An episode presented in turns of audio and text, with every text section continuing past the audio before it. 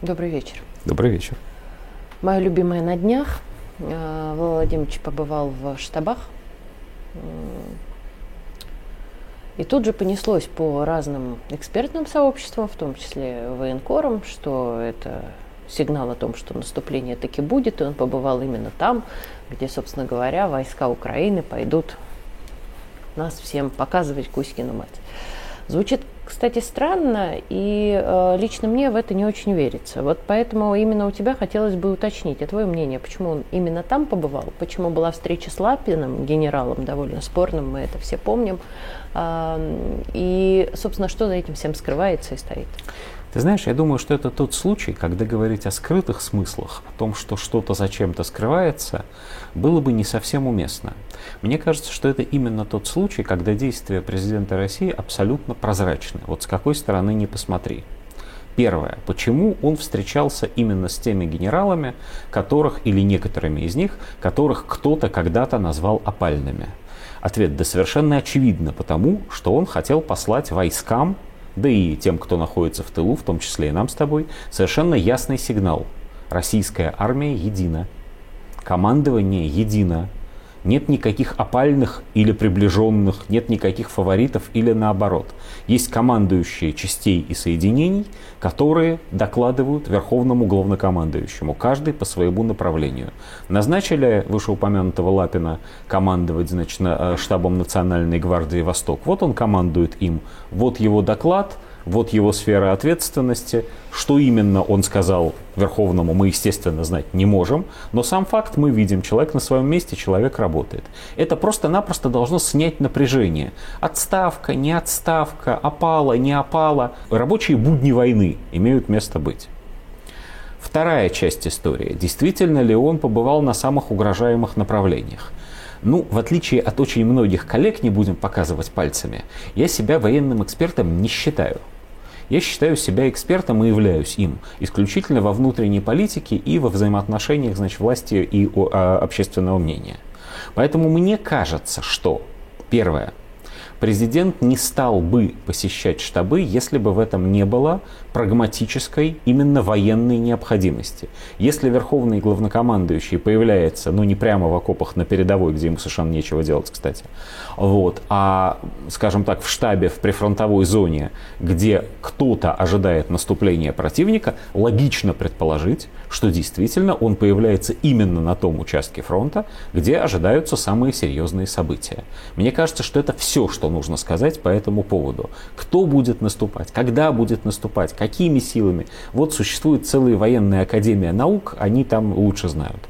Это из тех, кто, по крайней мере, может говорить. А из тех, кто точно знает, тот нам с тобой точно ничего не скажет. Да не только нам. Вот. А что еще, но что еще важно на самом деле? Первое. Президент действует именно как верховный главнокомандующий русской армии. Вот а, что я сейчас имею в виду? Есть много легенд о том, как во время Великой Отечественной войны Сталин бывал на фронте.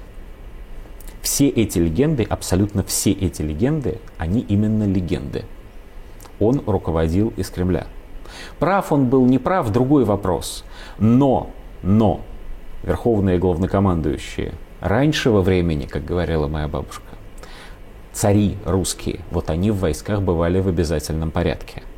И с некоторого времени для наследников престола, для императоров было обязательным наличие георгиевских крестов именно за то, что бывал в, там, где было действительно опасно.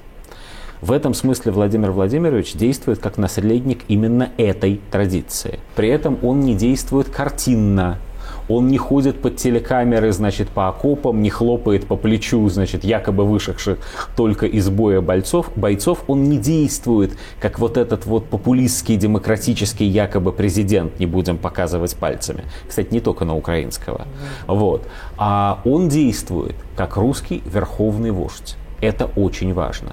И как русский верховный вождь, генералу, уходящему из штаба в бой, он дает с собой икону Спаса Нерукотворного. Вот этот символ в котором нет никаких скрытых смыслов, настолько это прозрачно и насколько Даже это исторично. Прости, да. я, я, ну я, я догадался, о чем ты меня хочешь спросить. Вот это настолько исторично и настолько заставляет вспомнить и Первую мировую войну, и русско-турецкую, выигранную Александром II, и Крымскую, и далее вглубь веков, ну вот, вот всегда. Вот Александр I благословляет Кутузова в бой, ну просто в качестве примера. Как-то так. Вот. Это очень по-русски, это страшно важно, конечно. Причем, отдельно подчеркну, это важно далеко не только для православных, которых, конечно, абсолютное большинство. Это важно для каждого человека, который понимает, что такое русская история и что такое вера в Бога в рамках этой истории.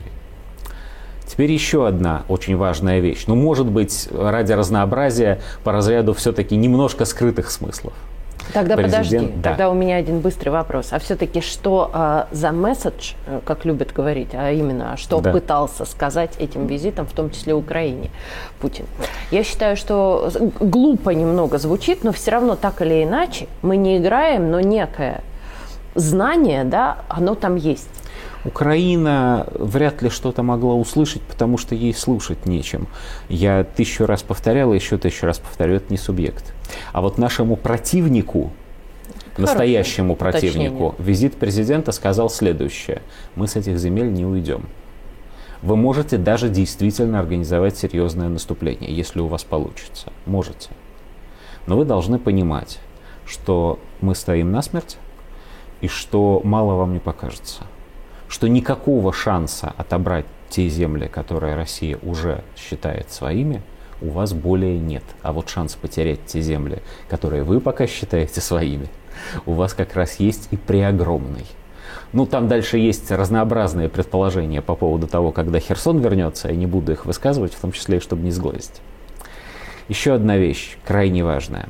А президент совершил все это в момент, когда в России был с официальным визитом китайский министр обороны Ли Шанфу. И я думаю, в этом одна из причин, почему в этой поездке вместе с Владимиром Владимировичем не было э, Сергея Кужугетовича Шойгу, потому что Шойгу в этот момент как раз проводил переговоры со своим китайским коллегой.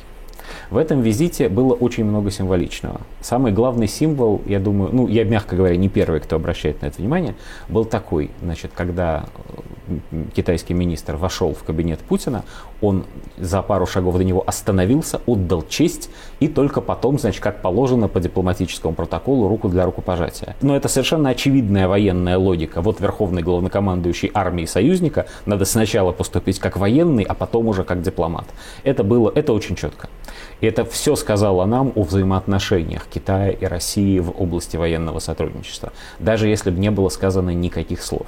Но слова были сказаны, слова очень важные. За как раз в эти же, в, в эти же дни завершались учения Тихоокеанского флота. В рамках учений Тихоокеанского флота совершенно очевидно отрабатывалась помощь Китаю в войне против понятно кого. Причем понятно, что пытался сделать этот понятно кто, не пустить Китай на Тайвань. Вот, а Россия, значит, вступила в бой э, со своим, э, в интересах своего китайского союзника. Вот. И какие-то переговоры а, продолжались между Шойгу и Ли Шанфу. Не мог китайский министр обороны не обратить внимания, обязан был это сделать на то, что Верховный в этот момент инспектирует штабы группировки войск на Украине. Наверняка сделал соответствующие выводы. В том числе и относительно того, что никакое отступление, никакое даже тактическое поражение русской армии на этот раз невозможно. А вот. Это, ну, если сильно хочется, можно считать это скрытым смыслом, не глубоко скрытым, скажем прямо, но тем не менее.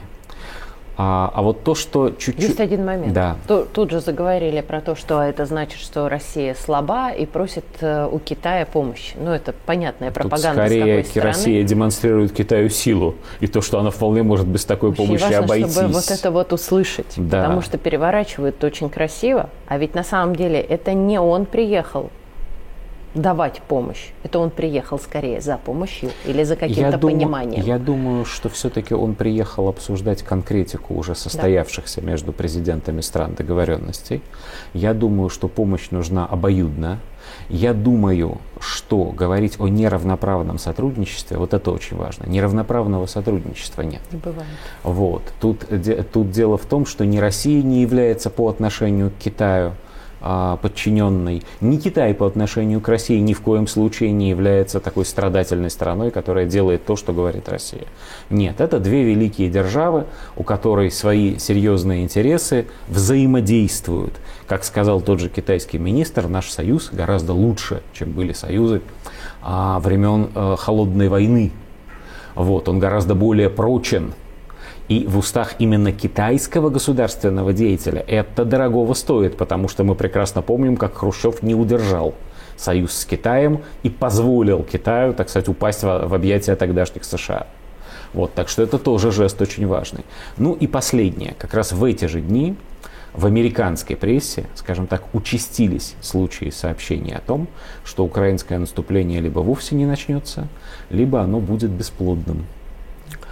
Вот, они соломку стелят, вот, они заранее своим избирателям рассказывают, что слишком многого ожидать не надо, не получится, не победим. Как-нибудь.